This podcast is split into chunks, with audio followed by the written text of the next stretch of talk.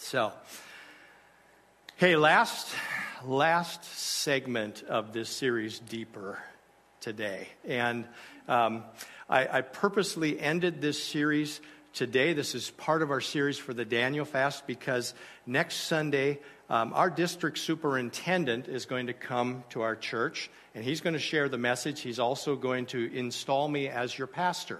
And so it'll be a little bit of a celebration.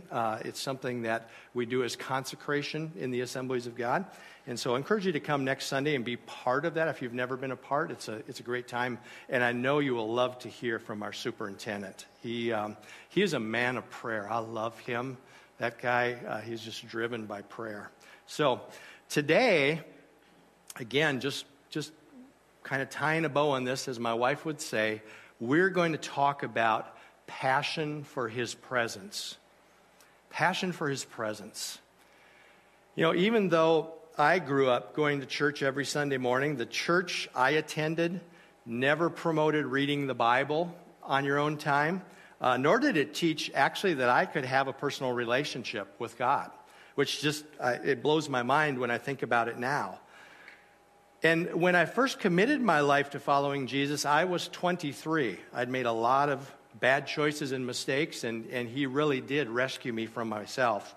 But I remember after that night that I got saved, there was a passion in me, a desire to become a new creature, just like it said that I was supposed to be. And I didn't have a Bible, and I went out and bought a Bible, the Bible that several people who were close to me, well, that I had just met at the church, they were close to me, said, this is what you need to get. So I went out and bought this Bible, and I loved reading my Bible. It was all so new and so fresh to me. But then later, as a believer, I began to read God's Word kind of more out of duty than devotion or desire, or even to actually hear what he had to say to me. That fire, that excitement to read his word kind of started to die down. And I'd start a reading plan, but then often I'd lose interest whenever I encountered passages about numbers or names or things I just found generally boring. I'm being frank with you here. You know, Who got the little tabs in their Bible? Do you remember when it was cool to have tabs in your Bible? Come on, raise your hands. Be proud of this. Yes. I remember I thought, I'll get these tabs, and that will make me more excited about reading God's Word. And so I got the tabs, and I got them installed, and I did it perfectly because I'm just that kind of a guy. I'm a perfectionist, and, you know, they were all in the right order, and it was awesome. But it didn't cause me to be more passionate. And I began to feel guilty about not reading my Bible more often. And I remember thinking, or even making the excuse, I would read it more if I just understood it better. And incidentally, at the time, I was reading a translation that was difficult for me to relate to and understand, but I got that translation because I was told that's the only accurate translation you can read. And so I bought that translation. And I remember reading it sometimes thinking, there, I've read my Bible, now everything should go perfectly for me the rest of the day. Anybody? Just me. Okay. And then I'd even have the thought, now I've fulfilled my duty to God. I've done my duty. Now I can get on to doing the rest of the day. And I'll even tell you that, you know, 30 plus years in, just a few years ago, there were times when I read my Bible that sometimes it seemed dry to me. Sometimes it does, you guys. Let's be real about this. We're not always passionate about reading his word. Or that it felt like maybe there was nothing I could apply for the moment. I suspect that we've all been guilty of these thoughts on occasion. Well, maybe none of you guys. It's that church down the street. But maybe it was last week. Maybe it was yesterday. Maybe it was this morning for you. And Maybe you'd admit it's difficult for you to get excited about reading your Bible. Perhaps you feel like it's hard to find practical application for your life. Well, I think that I may have happened upon some answers to help us become more passionate for God's Word, and more importantly, to have a passion for hearing His voice every day. Guess where I found it? It's in the Bible, you guys. It's awesome. It's in the Bible. It's been there all along. You know, there's a song that Pamela and I used to sing to our kids when we were very young, and they were very young, both of us. We were all young, and we were in it deep. But at night at bedtime, there was a song we would sing to them after we prayed, and if we hadn't sung it yet, the kids would say, "Sing the deer pant song." Does anybody remember the song? As the deer panteth for the waters, so my soul longeth after you. You alone are my heart's desire, and I long to worship you. I'll be on the worship team next week, just want to let you know. But my kids would say, "Sing the deer pant song." And it includes the verse that I'm going to refer to today in the passage that I refer to. I think that we can rekindle that passion we had at the beginning of our following Jesus just by thinking on a few of the passages in His Word. And I really think it's that simple. You know, first of all, remember this always.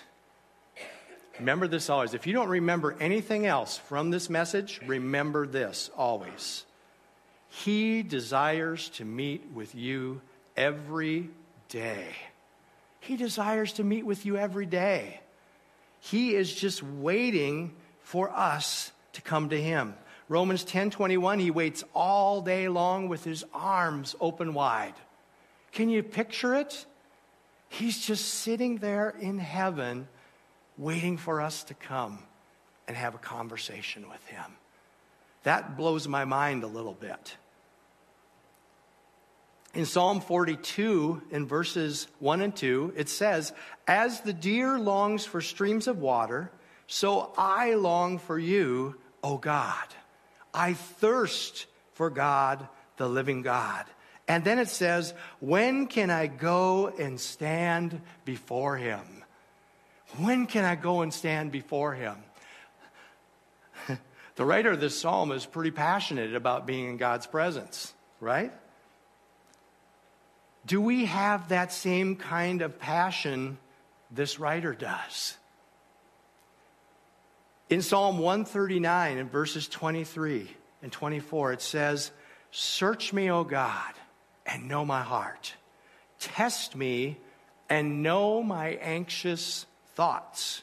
Point out anything in me that offends you, and lead me along the path of everlasting life." I want us just to watch a short video.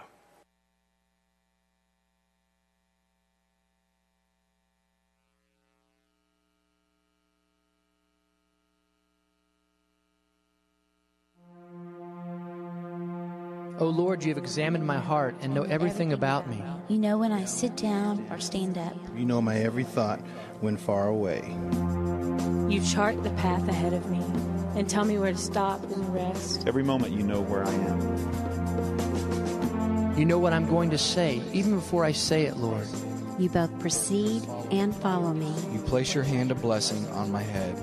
Such knowledge is too wonderful for me. Too great for me to know. I can never escape from your spirit. I can never get away from your presence.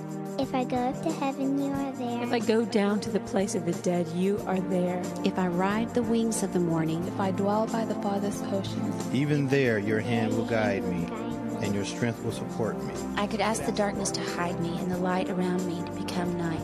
But even in darkness, I cannot hide from you. To you, the night shines as bright as day. Darkness and light are both alike to you. You made all the delicate inner parts of my body. And knit me together in my mother's womb. Thank you for making me so wonderfully complex. Your workmanship is marvelous, and how well I know it. You watched me as I was being formed in utter seclusion, as I was woven together in the dark of the womb. You saw me before I was born. Every day of my life was recorded in your book. Every moment was laid out before a single day had passed. How precious are your thoughts about me, oh God. They are innumerable. I can't even count them. They outnumber the grains of sand. And when I wake up in the morning, you are still with me. Search me, O God, and know my heart. Test me and know my thoughts. Point out anything in me that offends you. And lead me along the path of everlasting life. Psalm 139.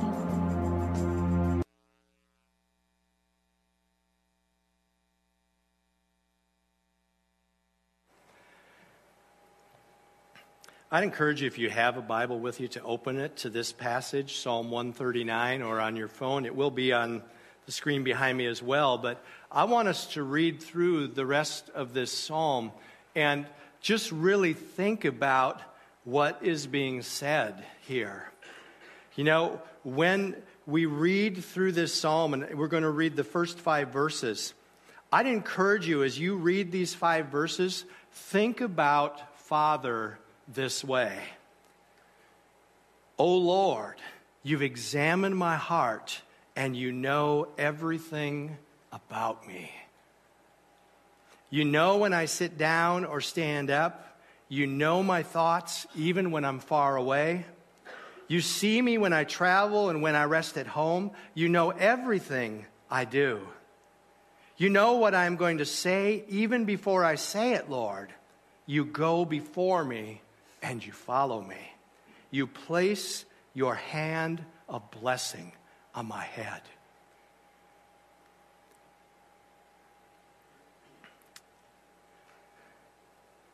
As we go to the next verses, humble yourself in this way. It says, such knowledge in verse 6 is too wonderful for me, too great for me to understand. I can never escape from your spirit. I can never get away from your presence. Guys, that's so incredibly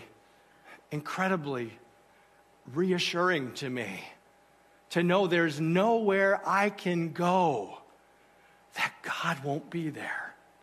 There's nowhere I can go. If I go up to heaven, you are there. If I go down to the grave, you're there. If I ride the wings of the morning, if I dwell by the farthest oceans, even there your hand will guide me, your strength will support me. I could ask the darkness to hide me and the light around me to become night, but even in darkness, I cannot hide from you. To you, the night shines as bright as the day. Darkness and light are the same to you. You made all of the delicate inner parts of my body, and you knit me together in my mother's womb. Thank you for making me so wonderfully complex. Your workmanship is marvelous. How well I know it. Friends, I feel like that verse, verse 14, should be on every mirror in every home that people get ready in the morning. Because there's so much that happens. The enemy comes in and lies to lie and steal from us, to have us think that we are not loved, that we are not complex, that we are not important, that we are not valued, that God doesn't care about us. But this verse says, your workmanship is marvelous. How well I know it. You watched me as I was being formed in utter seclusion, as I was woven together in the dark of the womb. You saw me before I was born. You guys, wow. He knew us before we were even born.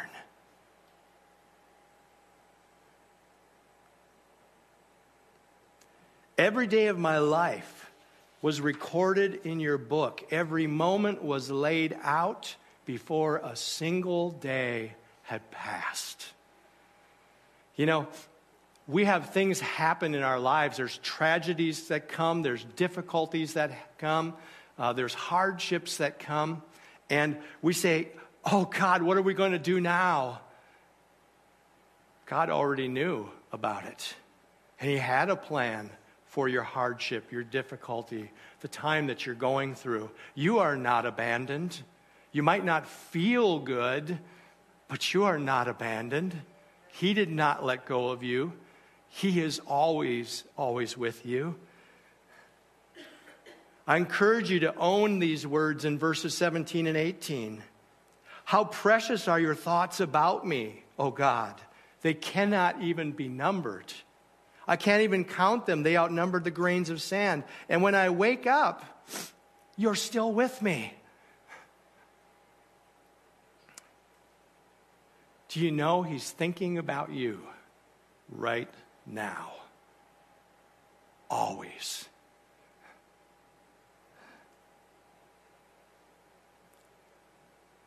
Then it goes on to encourage us in verses 19 through 22 how to avoid the actions and the thoughts and the people that we know are wicked. It says, oh God, if only you would destroy the wicked.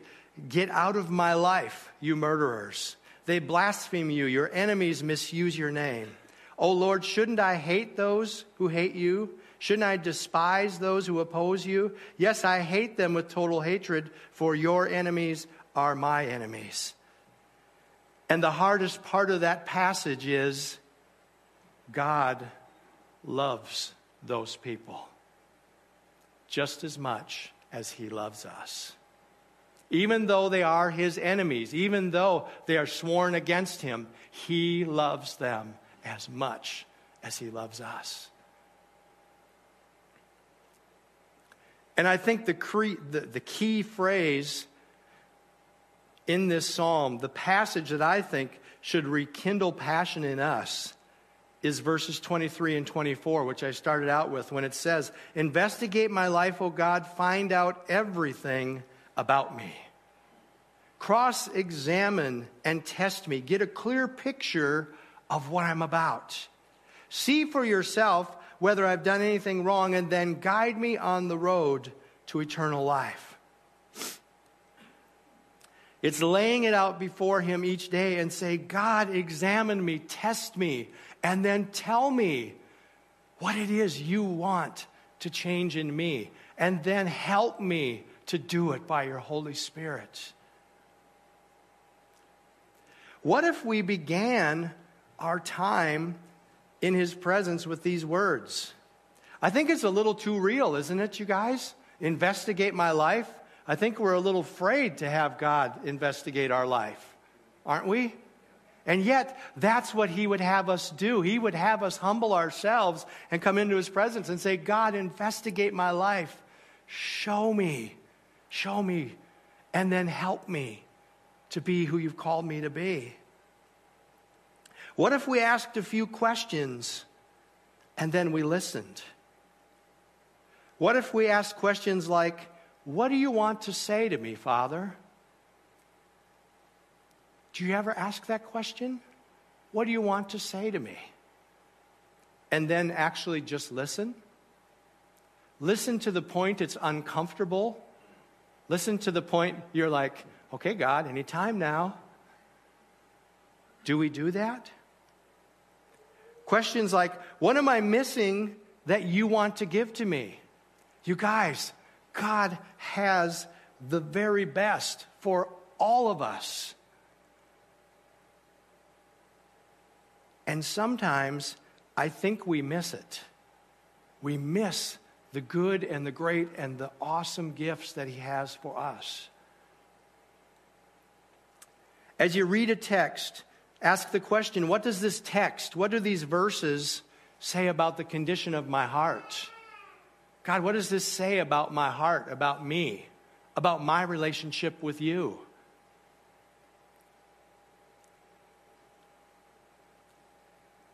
And then here's something I would encourage you to do. If you want to experience more of his presence and enjoy reading your Bible, try reading his word for the drama. Try reading it for the honest appraisal. Try reading it with fresh eyes. Reading it for the drama. What I mean by that is when you read the passage, you say, what about this text captures my heart? What about this text makes me passionate? What passions arise in my heart from this text and this passage? After you've examined it for the drama, examine it for the honest appraisal. What are my lowest thoughts about this text? Things I shouldn't be thinking. Here's what I mean by this. If you feel ashamed, guilty, worthless after reading a text, that is not God's intention. That does not come from God. That is the enemy. And when that happens, pay attention, because you can go, oh, that's the voice of the enemy. That's what it sounds like. Because God does not shame us. He does not cause us to feel guilty. He does not cause us to feel worthless. His words to us are never degrading, accusing, or guilt-inflicting. That is not the way our God speaks to us.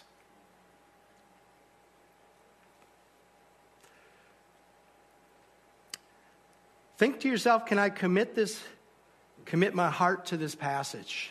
Can I commit my heart to this? And if not, why? If you can't commit your heart to what you've just read, why? Why can't you commit your heart to it? And then ask the question, am I doing anything that violates my own integrity?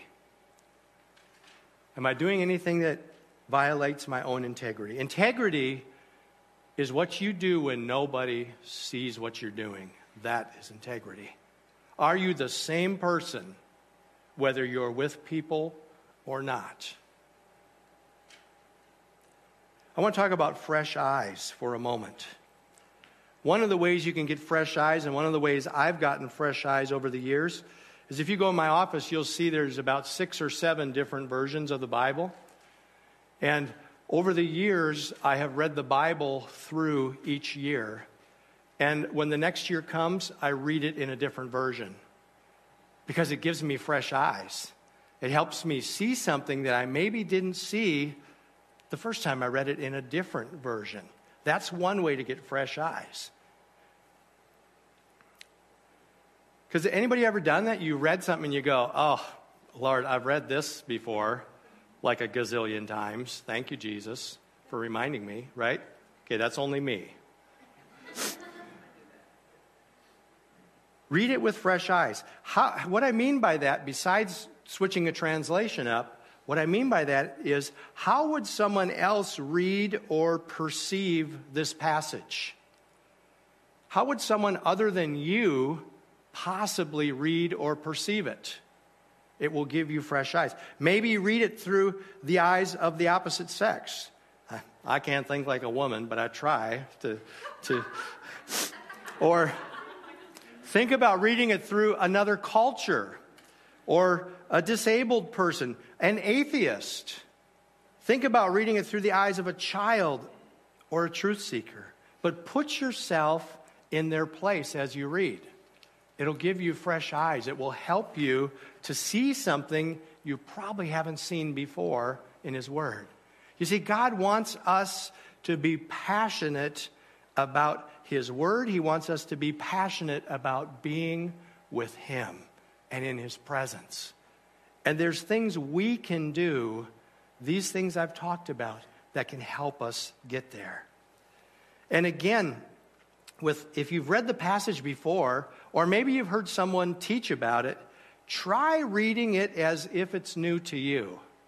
Try to put out of your mind those teachings and just read it as if it's the first time you've ever read it in your life.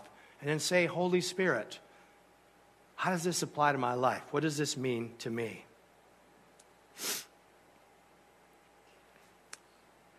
So what does this mean to you? I think you know by now that I'm passionate about you reading God's Word. That's why I talk about SOAP every single Sunday, because it will change your life, and it will change the lives of people who are in your life if you get in His Word every day. Are you reading His Word regularly?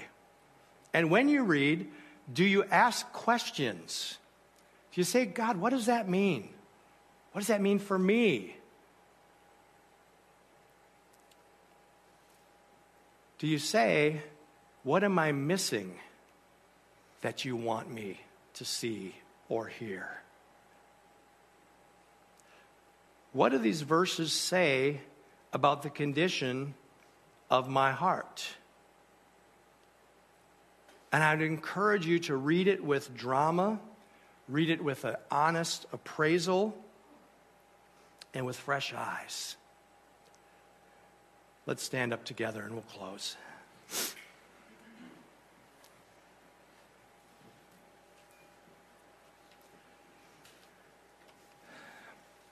So what are we going to do at People Church? Well, we are going to continue to grow in the knowledge of His Word and to recognize the sound of His voice. My goal as your pastor is that you would know His Word and you would know His voice. And we're here to help you better understand God's Word for you and to help you develop greater passion for Him, His Word, and being in His presence. And we're going to make this a safe place to find and follow Jesus, a place you can invite your friends who don't know Him, who can come as they are, and they can feel His presence, they can hear His Word, they can sense His love. Father, this morning I thank You for just what You are doing in our hearts, in our minds. God, I thank You for the great plans that You have for every person in this room. I thank You that You know everything about them and everything that is going to happen in their lives, and that You are with them always. Lord, I pray that they would sense that and know that truth, that they are never alone. No matter how we feel, we are never alone. You are always with us. Holy Spirit, I ask that You would anoint these, that You would fill them afresh with Your Spirit. Give them a holy boldness and a confidence to share Your Word with people they work with, people in their neighborhoods, people that they come into contact with every day. God, we ask that there would be people coming to know You this week as a result of these sharing their testimony with them.